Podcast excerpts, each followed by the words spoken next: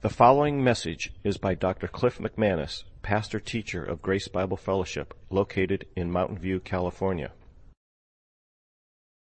We're in the book of Titus.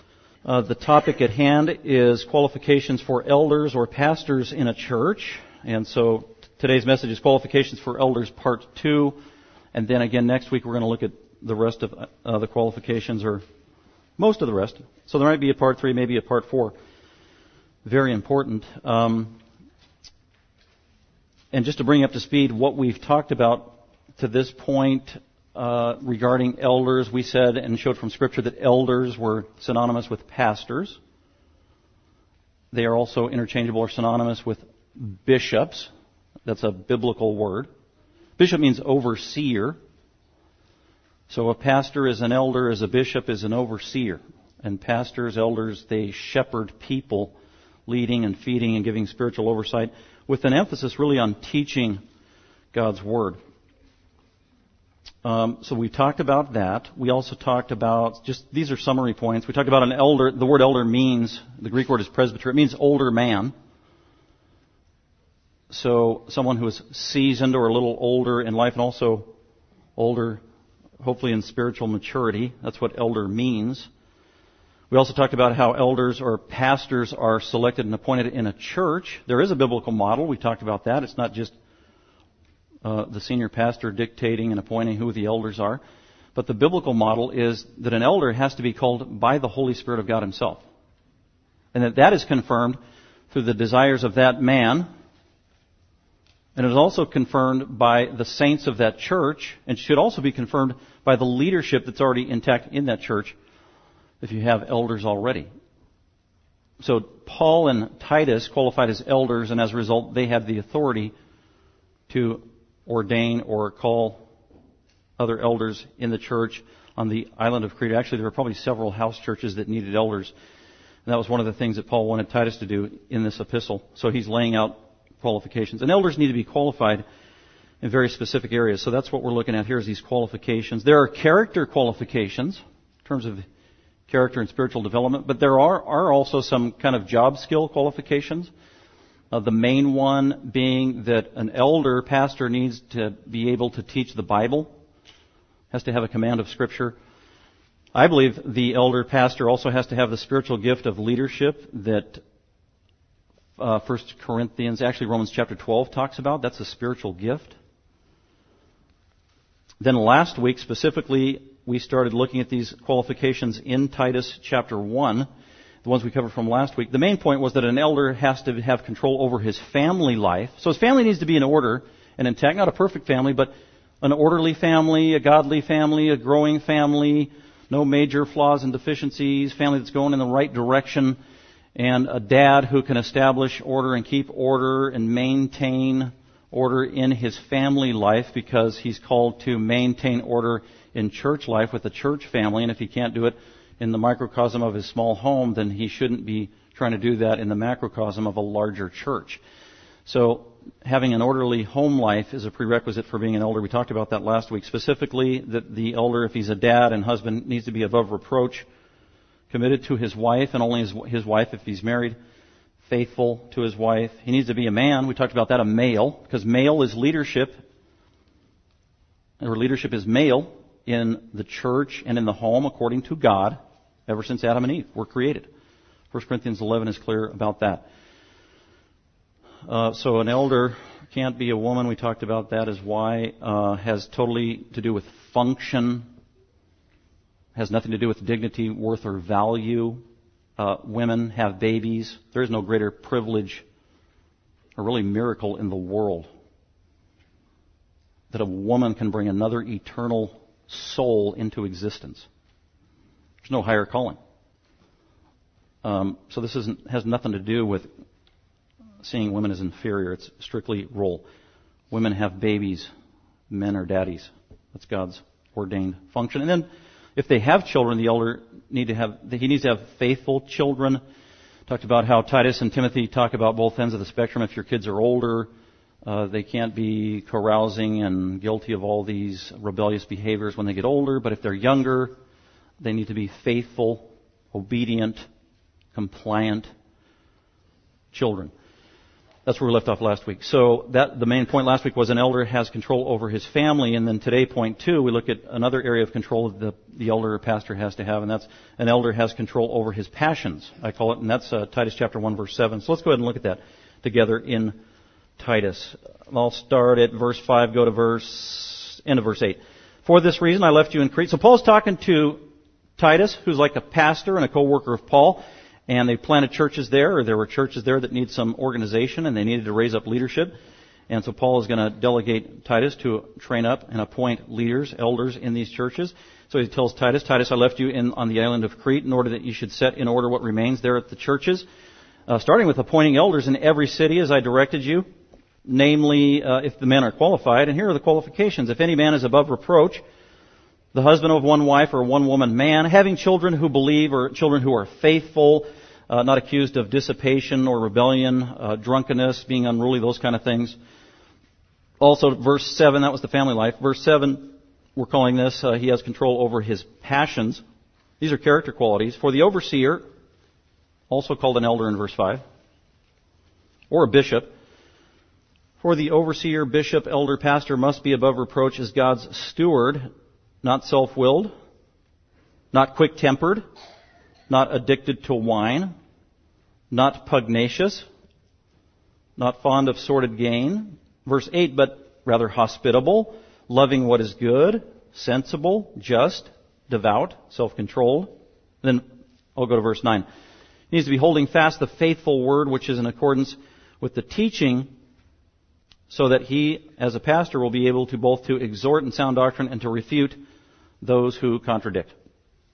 So those are the qualifications. We also talked about how these similar qualifications are listed in 1 Timothy chapter 3. They're parallel accounts. They're very similar. They complement one another. There are some differences, but together I think they need to be taken as a whole of determining what the qualifications are for a pastor in your church. Now some of you might have been asking up to this point, well, I'm not an elder, I'm not a pastor, I don't ever want to be one, or maybe I'm too young in life right now, so what does this passage have to do with me? Well, if you go to this church on a regular basis, it actually has a lot to do with you uh, in many different ways. For example, I would kind of liken it, we're, we're talking about leadership qualifications. And a, maybe a parallel would be uh, you have a favorite sports team, whether it's baseball, football, professional, or whatever, and they're talking about hiring a new coach. And if you're an avid fan of your sports team, you kind of care who the coach is going to be, and you kind of care what the leadership structure is going to be, and you kind of care who the owner is, and you kind of care what the owner's rules are, and who the general manager is, even though you're not the one being considered to be hired as the coach, but you care because you're either a fan of your team, or maybe you're a player on that team. And even though it's not directly talking about you and your qualifications, it definitely has an impact on you. So, if you go to this church on a regular basis, then this has a direct uh, relation to you because this is God's design of what the leadership should be in the local church and not just this local church, any local church. So if you're a teenager, if you're in elementary school, this matters for you. Especially if you're in, in elementary school, your parents are making you go to this church. They're dragging you to this church. So you should care about the leadership. Is it biblical? Is it pleasing to God? Is it what God wants? Because that's the kind of sphere you want to put yourself in in an area of compliance and obedience to God's Word. So with that, we'll look at point number two. An elder has control not only just over his family, but also over his personal passions. And I just read these qualifications. Another footnote I want to make. I was at a church at one time as a, an associate pastor, and they did have a membership policy, formal membership. Not every church does, but this one did. And it was in writing. And in the church bylaws of what the qualifications were to become a member of that church. And one of the qualifications to become a member of that church was you had to meet the qualifications of 1 Timothy 3 to become a member. And I remember reading that thinking, wow. Um, but they didn't really go into detail of it. They just kind of would pick and choose some of the attributes there. You know, you need to be above reproach, can't be addicted to alcohol, and they're saying this is something that every should be true of every Christian. But that is actually taking a certain text out of context and misapplying it. And my point is, First uh, Timothy 3 and Titus chapter 1 here, these are not qualifications for every Christian. That would skew Paul's meaning here. These are specifically addressed to those who are being considered for leaders in a church. It is true that some of these qualifications apply to every believer, but there are definitely some that don't. Not every Christian is required to be a teacher of the Word of God in a formal capacity. As a matter of fact, you shouldn't be, because James chapter 3 verse 1 says, let not many of you be teachers of the Word. So, these are not qualifications for every Christian. Uh, there are lists of qualifications or requirements of every Christian in just about every other book of the New Testament. Uh, Peter says, tells Christians to be hospitable, loving, Romans 12, all these characteristics. So, if we want to talk about qualifications for all Christians to be aspiring to, we can find those all over the Bible. That is not why this passage was written. It's not directed to every believer, even though some of those will overlap. Because I think if you do that, you're just confusing the issue here of why Paul wrote this. So let's go ahead and look at it. These are qualifications for an elder pastor, starting with uh, the pastor needs to have control over his passions. It's important to keep in mind as we go through, through these qualifications that the verbs are in the present tense. So, Paul, uh, the Holy Spirit, God, they are concerned about the condition of a man right now. Is he, is he qualified right now? The reason that's important is because many good pastors, many good elders uh, could be disqualified if you looked in their closet for skeletons that existed in their closet 5, 10, 15, 20 years ago or they had a sordid past, or maybe when they were not even a Christian and uh, were involved in things that would have disqualified them 5, 10, 15, 20 years ago. So you're not disqualified by something you did as a sinner 20 years ago. It's what is your life's pattern right now as a Christian in obedience to God. That is very important to keep that in mind. And that is the grace and mercy of God, number one. And also gives us hope and as a reminder, God is a gracious God and a merciful God, and His promise is to help Christians grow. If you're a Christian, did you know that you are growing? Believe it or not? Sometimes we doubt that, don't we? But God guarantees we're to grow. It's either through obedience, hardships in life, or just the Holy Spirit uh, either leading us along or pushing us along. But God is going to refine us, and there's going to be trials and ups and downs and uh, but God is trying to accomplish sanctification in all of our lives, and so the point of emphasis here for these men is what are they like right now? So let's go ahead and look at an elder has to have control over his passions. I got one, two, three, four, five that I've listed there. Uh, so let's go ahead and look at those. That an elder, pastor, overseer, and these things, these are negative. Because most of the others are positive. He should be this, he should be this, he should be this. Now it's, he shouldn't be this, he shouldn't be this, he shouldn't be this. So what uh, things should not be part of his characteristics? Uh, letter A, the elder can't be stubborn. I call it stubborn. That's just one uh, translation that might help us wrap our uh, mind around this unique and rarely used Greek word that probably most translations say that the elder should not be self-willed. Self-willed. For the overseer must be above reproach as God's steward and not self-willed. Well, what does self-willed mean? Well, I said stubborn. Um, other ways that it's been translated or used is this is someone who does not listen to others when they need to or when they should. I mean, sometimes they'll listen, but when their own agenda is involved and they want to get something done that's important to them, they're not really interested in anybody else's agenda and they're really not open to advice. And they become myopic, closed-minded, fixated on an issue or a preference they have. And usually it, it manifests itself in preferences or opinions. This is where self-willedness comes out among leaders in a church and that's why this is so important. They don't listen to others when they should. They don't defer to other people when they should. Uh, they are unbending. There are times to be unbending, and there are times not to be unbending. There, there are times to compromise in a dialogue, and there are times not to compromise.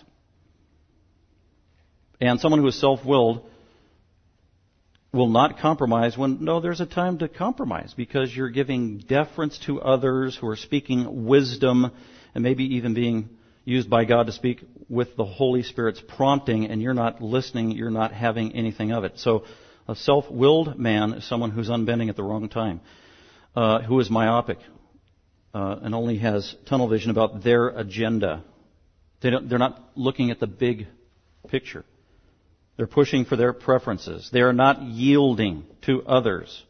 Sometimes this can be someone who's dictatorial and likes to be in charge. And they'll sometimes dig in and hunker down in their position when they shouldn't, going the wrong direction instead of being unyielding. And sometimes this manifests itself in lording it over the saints. Just in 20 years of working with churches, uh, at different churches, as a pastor and not as a pastor, I see this is one of the areas where pastors get themselves in trouble the most. And that is, they're not really listening to the people, or the saints, or their elders, or the leadership. I mean, they're, they're hearing it, they're hearing it being verbalized and vocalized, but they're not considering it seriously. They're not yielding. At least, and this, the most common thing is I see when they're hearing information coming in, they don't stop and pause and become reflective and prayerful. And maybe even, wow, maybe I need to reconsider my position, my stance, my conviction, or whatever it is. I have seen that time and time again over the course of ministry, not just in churches I've worked at, but friends I know who are pastors, and as they talk about their churches and leadership structures, this is continually an ongoing problem. And one of the things that I, I teach at a seminary, and so up there at uh, the Cornerstone Seminary in Vallejo, been there about six or seven years, and most of the guys who take the classes that I teach are already pastors, and they're usually younger pastors.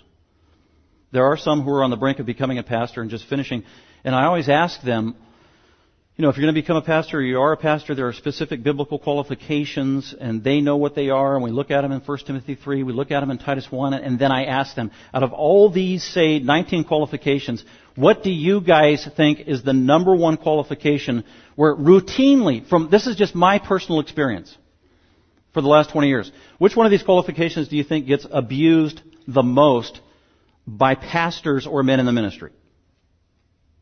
And I give them a second, but it usually doesn't take long for a very quick response or answer.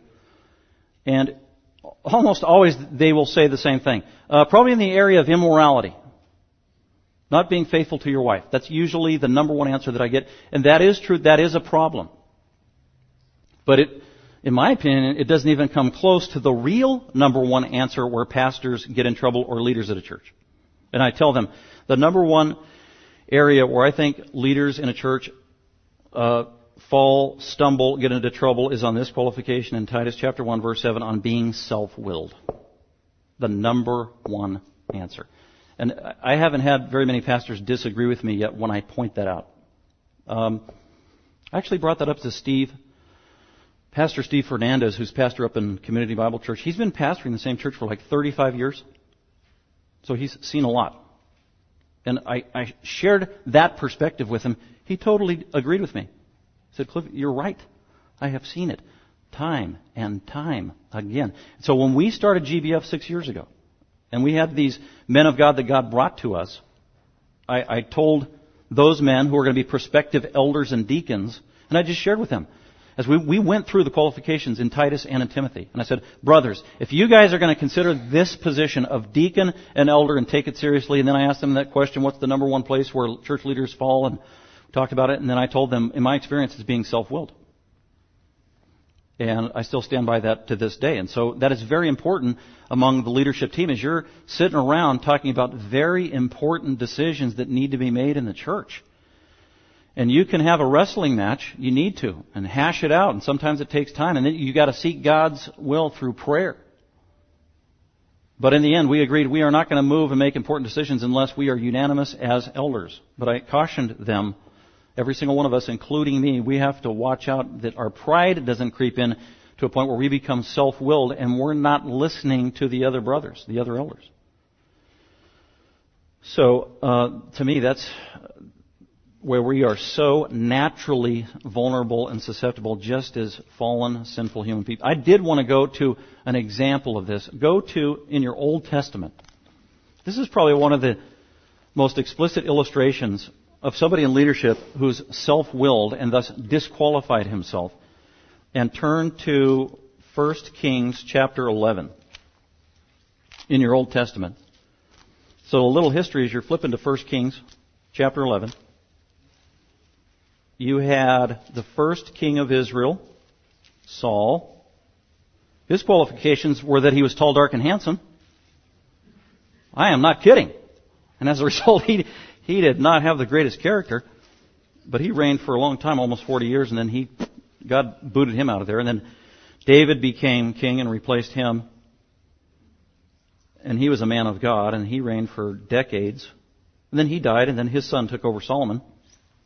And Solomon reigned as king, and Solomon started out, I mean, he was a believer, he loved God, and yet he had his compromises.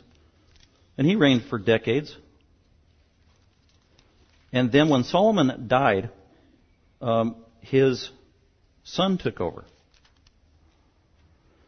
Uh, and his son was Rehoboam. So I want to talk about Rehoboam in 1 Kings chapter 11. Um, Solomon died. He, uh, or are we at chapter? Let's go to chapter 12. Sorry, chapter 12, verse 1. At the end of verse, uh, at the end of chapter 11, verse 43, it says Solomon slept. That means he died with his fathers, and he was buried in the city of his father David. And then his son Rehoboam reigned in his place. So Solomon, who was a, who was a believer, was now supplanted by Rehoboam, his son. And just look at the qualifications of Rehoboam, or what his character is like. Is very revealing in this short story. Rehoboam, kind of a younger man. So Rehoboam takes over as king. He went to Shechem for all. This is chapter 12, verse Kings, uh, verse 1. Rehoboam went to Shechem for all Israel had come to Shechem to make him king. Now when Jeroboam, this is another guy, the son of Nebat heard of it, uh, he was living in Egypt, for he was yet in Egypt where he had fled from the presence of King Solomon, so Solomon's gone, so Jeroboam comes to check out what's going on. Verse 3, Then they sent and called him, and Jeroboam and all the assembly of Israel came and spoke to Rehoboam, the new king, saying in verse 4, your father Solomon made our yoke hard. Now therefore lighten the hard service of your father and his heavy yoke which he put on us and we will serve you. So here's all the people, this is after the presidential elections, even though it wasn't an election. So you got a new president and they all come on Capitol Hill and they got their protest signs and saying, man, Solomon, his taxes were way too high. That was one of the things that Solomon did. He taxed them out the ears. And he literally did at the end of his life became an oppressive dictatorial king. It was not good. And the people were suffering and in misery. And so they're protesting, Rehoboam, don't be like your dad. And if you show us some grace here, lighten the load, we will serve you, was their promise, verse 5. Then Rehoboam said to them, okay, depart and leave for three days, then return to me. So the people departed. So uh, Rehoboam, the new king, he wants three days to think about this. Should I succumb and acquiesce to the people's request. Verse 6. So here's what King Rehoboam did. He consulted with the elders who had served with his father Solomon. Now that actually was a wise thing. The, the book of Proverbs says if you want godly wisdom, go seek a counsel of a multitude of other godly people. There is wisdom in a multitude of counselors. He actually does the right thing at the beginning of verse 6. These are experienced men, older men. They're called the elders. They advised Solomon, Solomon many times did not listen to their advice. Sometimes he did. So Rehoboam starts out by doing the right thing and he consulted with the elders who had served with his father Solomon while he was still alive, saying, How do you counsel me to answer these people? Should I lighten the load? Should I lessen the taxes? Should I give up a few of my hundreds of chariots? Verse 7. Then they spoke to him saying, Rehoboam, if you will be a servant to this people today and will serve them and grant them their petition and speak good words to them, then they will be your servants forever. So in other words, the council of the elder was saying, yeah, this is a legitimate request by the people. Acquiesce to them. Do what they're asking you to do. They will be loyal to you. You will be blessed. This is the right thing to do. Lighten the load, Rehoboam. That is our official council. It sounds like they were harmonious in this. Wow. The unanimous counsel of older, godly, wiser elders saying the exact same thing to you should probably heed it and implement it. Well, look what he did, verse 7. Uh, then they spoke to him, uh, oh, verse 8, for he, get this. Verse 8 says, he, Rehoboam, forsook the counsel of the elders. That is tragic. That is tragic. And like I said, every time I go to a shepherd's conference or a pastor's conference, inevitably I'll meet some pastor who's at a church or in the middle of some schism in their church, and it seems to always be the same reason that somebody forsook the counsel of some other group, whether it was the elders or whatever, and just became defiant and self-willed. And then there was a church split on their hands, or somebody got fired or whatever. So Rehoboam, he forsakes the counsel of the elders, which they had given him, and get. So what do you do when you talk to somebody and, as a Christian, and you're seeking counsel and you're seeking advice, and you think you're doing the right thing, and you're talking to actually godly people in a multitude, and then they start telling you the same thing, and the problem is they're telling you what you don't want to hear. What do you do when you go get counsel from a whole bunch of people who are telling you what you don't want to do? Well, you go find somebody who agrees with you. And you keep asking until you find somebody who does that. I have seen this time and time again. We are all susceptible to doing this. Oh, he didn't agree with me. She didn't agree with me. He didn't agree with me. He didn't. Agree. And you're like a, a pinball. Do you remember what a pinball machine was in the olden days? They actually have some of those around. And the pinball is just bouncing all over the place. Ding, ding, ding. It's going everywhere. That's what being self-willed or like this is. You're just going to keep going and asking somebody until they agree with you. And then, voila, eureka! I found somebody who legitimizes my opinion and you really don't care what everybody else said or if what you're saying is even right. Or maybe you think it's right now because you actually found somebody, a needle in a haystack to agree with you. That is what Rehoboam did. But it's even worse. So he rejects and defies the counsel of the elders. And then, and then who does he go ask? Not other godly, older, wiser people. I'm going to go ask my teenage friends. That's really smart. Uh, Verse 8, but he forsook the counsel of the elders which they had given him, and he consulted with the young men who grew up with him and served him. That is scary. Verse 9, so he said to them, What counsel do you give uh, that we may answer this people who have spoken to me, saying, Lighten the yoke which your father put on us? And the young men who grew up with him spoke to him, saying, Thus you shall say to this people who spoke to you, saying, Your father made your yoke heavy, now you make it lighter for us but you shall speak to them and say, My little finger is thicker than my father's loins. Boy, if, if you thought Solomon weighed you down, I'm going to weigh you down all the more. Verse 11, Whereas my father loaded you with a heavy yoke, I will add to your yoke. My father disciplined you with whips, but I will discipline you with scorpions. Boy, how encouraging is that? And that's exactly what Rehoboam did.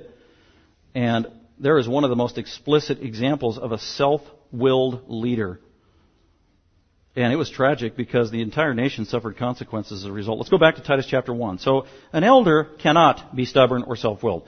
Uh, character attribute uh, of controlling passions number two, after not being stubborn, the elder can't have a short fuse. Can't have a short fuse. For the overseer must be above reproach as God's steward, not self-willed, and not quick-tempered, says the New American Standard. So a pastor cannot be quick-tempered. Again, these are pretty rare words that are being used in the Greek text. One good illustration is somebody who just has a short fuse. They just quick to blow up when they don't get their way. And you can see it. Orgilos is the Greek word which comes from orge, which sometimes means wrath, the wrath of sinful people, but also sometimes God's wrath is involved. This is somebody who's just inclined to anger when they don't get their way explosive anger, gets angry at the wrong things and, and gets angry the, in the wrong way. It's not a sin to get angry because you can be godly and be angry. You need to be angry at the right things, right? Uh, Proverbs 13 says that a righteous man gets angry and hates sin and unrighteousness. So a pastor, man of God, needs to get angry at certain things. Sin, false doctrine, those kind of things. The devil, his works but you can't be getting angry at the wrong things. And this is especially important when you're part of a leadership team and you're sitting around talking about very important things like your money and your budget and how you're going to spend your money, who you're going to hire, who you're not going to hire, uh, your facilities. Are you going to venture off into a building program? Are you going to go into debt with $5 million to build your new building? These are things that elders and leaders talk about, and those are heavy duty issues. And emotions rise, and sometimes tempers flare up, but a pastor an elder among those discussions cannot be exploding when he doesn't get his way. You can be passionate in your discussions. You can arm wrestle. But you've got to love your brothers, your fellow brothers, defer, heed, yield, pray. Listen to them when they call you on the carpet saying you are getting out of control emotionally. You need to welcome that rebuke the man of God does, the pastor, and commit all these things to prayer and move slower and see what the Holy Spirit wants, not what you want, not what I want. And there are pastors who explode to degrees of anger that would surprise you. Um, I hear about those on occasion. A pastor throwing his computer through the church office window and et cetera, et cetera. And you're just like, wow. And, and he continued on his job there at the office for 20 years as a pastor. Um, so a pastor needs to have a long fuse, be patient, and rein in his anger. So let's go on to the next one. So an elder can't be stubborn, can't have a short fuse. Well, what else he can't be typified by? And that's letter C. The elder can't be controlled by alcohol. Because Titus says, the elder pastor literally is not addicted to wine. It takes the word, the Greek word is a compound word. It's the word wine, oinos, plus a preposition on the front of it, and that's just, he can't be inclined to wine, lead, lean towards wine, be dependent upon wine, be controlled by wine, be influenced or addicted by wine. A sign of that is that he can't do without or refrain from alcohol. Whether it's just a little bit or a lot of it. And it's easy for people to run to either some kind of medication, drug, or alcohol to either find relief from stress or the anxieties of life. But a pastor can't be controlled by alcohol. And this is an explicit question we ask our elders and deacons before they become elders and deacons. Tell me about your conviction about drinking alcohol. Do you drink it? What's your view? What do you think is the biblical view? Are you a slave to it? Have you ever been addicted to it? Have you ever abused it? What do you think about now?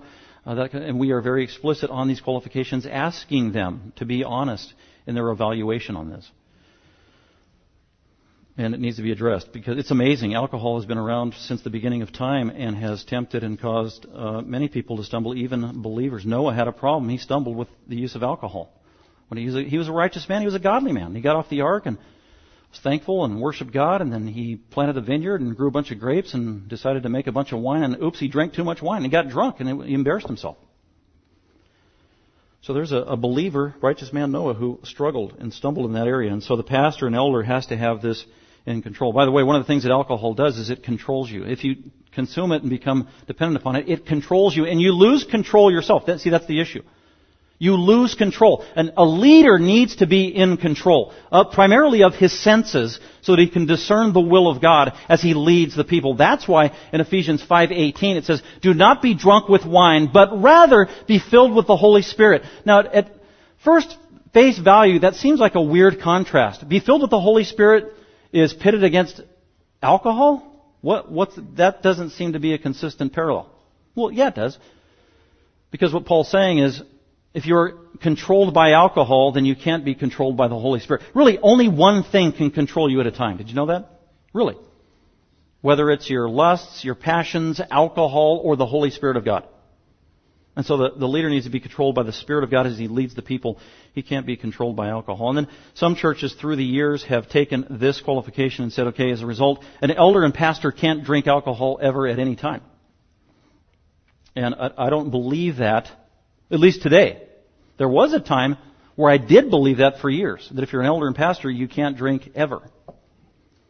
And then we did a study in Ephesians, and I just did study the issue all over again from beginning to end in the Bible, and I concluded that mm, I don't see that. You just can't be controlled by wine, addicted to wine. There are times you need to refrain from wine if you do drink wine by not causing another brother to stumble, another believer. Um, so there are conditions on that. There's wisdom that you need to employ regarding that. And we talked, and there's, so there's a sermon that I did preach. It was kind of called The Bible on Beer, and it's on the website uh, if you want to check it out. But there are churches who say, no, pastors and elders can't drink wine. As a matter of fact, no Christians should ever drink wine. And I just don't think that's a biblical position. I am reminded of the trip that my wife and I took to Israel this past year.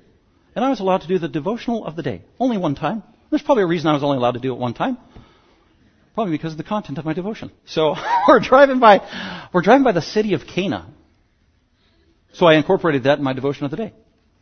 Cana of Galilee. And I said, that is the city of Cana of Galilee. I've never been there before in my life. But the sign says Cana. And this reminds me of John chapter 2, where Jesus did his first miracle. And the first miracle that Jesus did is he turned water in H2O into wine. Oinos is the Greek word. And I said, oinos in the New Testament, that Greek word, always means fermented wine. That's, you can't get around that.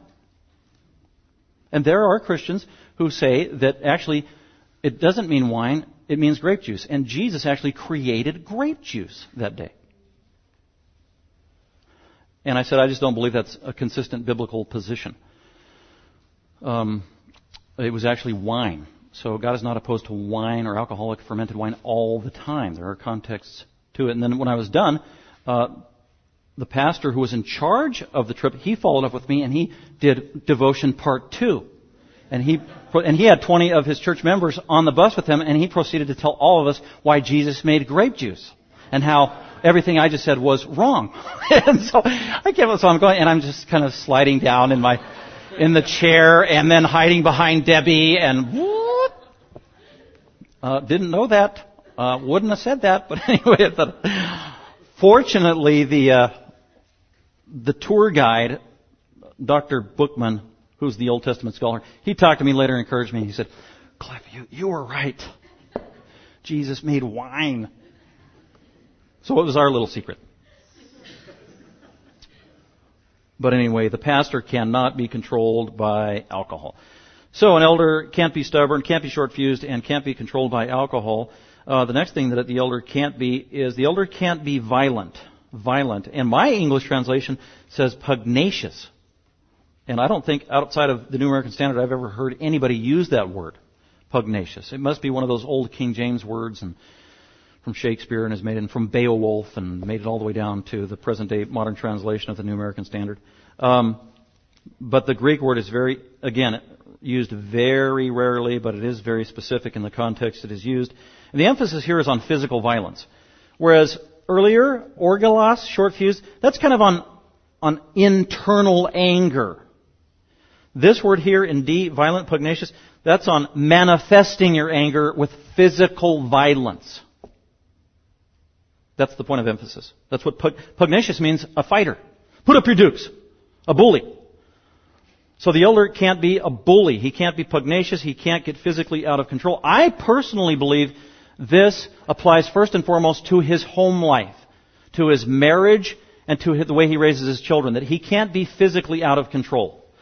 Throwing pots and pans, kicking the dog, beating the children illegitimately, hitting them illegitimately, giving them corporal punishment in an illegitimate, harmful, abusive manner, physically treating his wife in a way that's illegitimate. That's the point of emphasis here. So it is on this physical manifestation of this. And, and we do hear this about pastors. It was, boy, just a few months ago, somebody here brought my, to my attention a very well-known, famous pastor here in America who was arrested because their 15-year-old teenager called the police on them and the police report that's posted on Google and every newspaper in the world that day and that week of this very well-known famous pastor, who's still a pastor, by the way, the teenager accused the dad of pushing them, knocking them down, choking them, hitting them.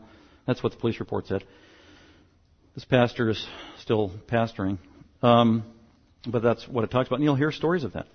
Just like two years ago, another well-known famous pastor Another police plastered all over the world. Because the unbelieving world, they like to find these stories of these disqualified or weird, kooky, so-called Christian pastors who have this unbelievable behavior, and they like to publicize it to denigrate Christianity and mock Christianity. And so that's what they did with this pastor, man of God, who beat his wife to a pulp. I think he's still pastoring. Anyway, so the, the elder man of God needs, he can't be violent cannot be violent, and it starts in his personal life and at home. He's even going to be nice to his pets. Seriously. That's what Proverbs 12 says. Nice to your kitty cat. I would have to be spirit filled to be nice to a kitty cat, but anyway. Nice to your kitty cat and your pets. So the elder can't be stubborn, short fused, addicted to alcohol, can't be violent, and then the last one there, the elder can't be greedy cannot be greedy, not, not fond of sordid gain. By the way, uh, it does not say that the elder or pastor can't be rich. It does not say that the pastor can't be wealthy. It does not say that the pastor cannot make money. We'll talk about that in just a second. But what it, the point of emphasis is the elder can't be greedy. The pastor, especially the full-time pastor who pastors by way of vocation. And I did say, because there are lay elders, and there are elders who get paid by the local church. And you actually have examples of both in the New Testament. There were times where Paul was a pastor slash elder of a church where he didn't even get paid from the church. He tells the elders in Ephesus in Acts chapter 20, he calls the elders together. He was in Ephesus for at least three years. Planted the church, pastored the church, raised up leaders in the church, and he said, I'm probably never going to see you again, so I think Paul knew he was going to be arrested and die, and he shared his love with them. But he reminded these elders, keep working hard, work with your own hands, just like I did, because when I was in your midst and when I was among you, I need, I didn't cover, covet anybody's silver or gold. I didn't go begging for money. I worked hard with my own hands. He had a job on the side that brought in income while he gave his service freely as a lay elder and pastor of that church. But there were times where Paul was called and commissioned full time and actually got paid as a pastor or elder of a certain church. So he's a good example of who did it both ways. But the point was that Paul was never greedy for money. He was not, and what this is cautioning against is somebody who goes into the pulpit or the ministry to try to make money from the ministry. And there are plenty of those today, especially in our culture. America just kind of welcomes that and encourages that, sadly. To become a famous pastor and uh, make a whole lot of money being a pastor and making, peddling the Word of God for unrighteous gain and income. So the point here is on the motive of why you're serving in the ministry because when you're a pastor, especially a full-time vocational pastor, you do have authority. It's a position of authority. It's a position of privilege. Sometimes there's a lot of uh, things that you can do, flexibility and time on your own, where if you wanted to, you can manipulate things for your own good, for your own self-interest, for your own pocketbook. We've seen it throughout the church. It was even a problem in Paul's day. That's, as a matter of fact, look at Titus chapter 1 verse 11. Okay, we need godly elders in the church who can teach the Word of God and also expose false teachers because false teachers were a reality. And did you know that there were false teachers even in the churches on the island of Crete that needed to be silenced immediately? And look at verse, uh, verse 11. Actually, starting at verse 10. For there are many rebellious men. These are so-called Christian Bible teachers in the churches in Crete that Titus will be confronting. They are empty talkers. They are deceivers, especially those of the, of the, circumcision, who must be silenced because, get this, they are upsetting whole families, teaching things they should not teach, get this, for the sake of sordid gain. They are doing this to make money. Boy, does America need to hear that because for the last 20, 30, 40 years, one of the most popular versions of Christianity is the health and wealth prosperity gospel of Christianity that deceives and influences so many. It's, it's sad. It's scary. And we know who they are. We know who they are. These are people, uh, they're not guilty or bad just because they make money. But it's because they say that part of the gospel is that God blesses to, or God promises to bless you as a Christian financially if you become a Christian. God promises to make you healthy, and God promises to make you wealthy when you become a Christian. And they pollute and distort and pervert the gospel. That's what's wrong with it. And then they use that message that appeals to the flesh, and millions cater to it, and then they manipulate it so that all that money is being funneled to themselves and their personal desires. Some of the most, I was just thinking of some of the most popular ones would be like uh, Benny Hinn. We all know him. He's been investigated for 30 years by the secular world. His estimated value today is 50 million plus. This is just from being a Bible teacher. 50 million plus. And then Kenneth Copeland, who I know and used to listen to when I was a new Christian, he's been around for 40, 50 years. His net worth today is, get this, 800 million dollars. 800, almost a billion, and this is all just from the ministry. And this was so uh, antithetical to the way I was trained, the way I was raised as a Christian at age 19 and beyond. When I was trained down at Grace Community Church under the influence of John MacArthur and his philosophy of ministry and money was that he would never put a price tag on the ministry, ever. So if, in other words, if somebody asked him to come speak, the only consideration is, does God want me to do it and does it fit into my schedule? He would never uh, give a bill or ask them to give any money. It's either this is what God wants me to do or not, whether I get paid or not. So I heard that when I was a brand new Christian, and I thank God for that. You can't put a price tag on the Word of God, right? And it was funny because John, when he, he told the story of this philosophy that he still abides by, he just got out of seminary. I think he was a, or he was in seminary. He was a young pastor associate at his dad's church and down in Southern California and a major local university asked him to come and speak for three weeks on an issue of like apologetics to like two to three hundred college students. And he did. And he never asked them for a price tag, uh, to go and preach, but they paid him, and in the end they gave him, okay, you spoke three times, they gave him a dollar for each time he came. They gave him three bucks.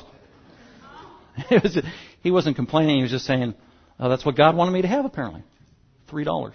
And then, uh, and then later on, when his new te- his uh, Bible study uh, or his Bible commentary came out, the John MacArthur st- uh, Study Bible in like 1997, uh, he gave away 50,000 of those for free.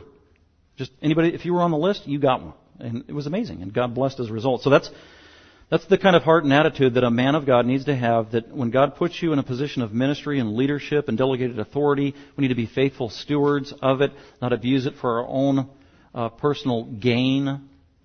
And the promise from Jesus, when we believe in the gospel, isn't health and wealth; it's forgiveness of sin, right? The indwelling Holy Spirit of God, being in the family of God eternal life forever, especially in the next life, but also with the promise of becoming a Christian is possible persecution and suffering, right? We are called not only to believe in Him, but also to suffer for His sake. That's really uh, the true promise of the Lord Jesus Christ in the gospel. So we can't have a polluted gospel that feeds our baser desires. Well, with that, uh, let's go ahead and close, we're going to commit our time to the Lord. And my heart's desire is that you, especially those of you who are members or regular attenders, to keep praying for your local church. Those of you who are just visiting, you go back to your local church, pray for your elders, your leaders, for God's blessing upon them, uh, that they will be obedient to God and that calling, and God will bless your church and you, really, as a result. That's our heart's desire. We want to be obedient to the Scriptures. Let's go ahead and commit our time to the Lord in prayer. Father, we do thank you for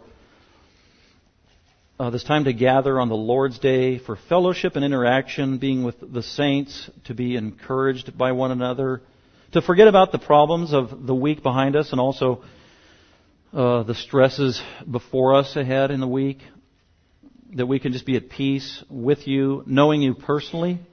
Thank you, Lord Jesus, for your perfect life, your death, where you absorbed God the Father's wrath on behalf of sinners, and how you conquered sin and death and Satan by rising again from the dead, calling sinners to repentance. Those of us who know you, thank you for saving us, Lord. And the, the promise of ongoing forgiveness of sin and eternal life with you. And God, we do pray your continual hand of blessing on our, our local church on our leaders, our elders, helping us grow, raising up other elders, that your hand of blessing would be on our deacons, our Sunday school teachers, and anybody that, that leads in any capacity as we want to do it faithfully in a way that blesses the saints but also honors you. So we commit our time to you. We thank you in Christ's name. Amen. Thank you for listening. Dr. McManus is an author, seminary professor, and pastor teacher of Grace Bible Fellowship. For more information about Dr. McManus, other messages, or resources, please visit gbfsv.org or call us at 650 630 0009.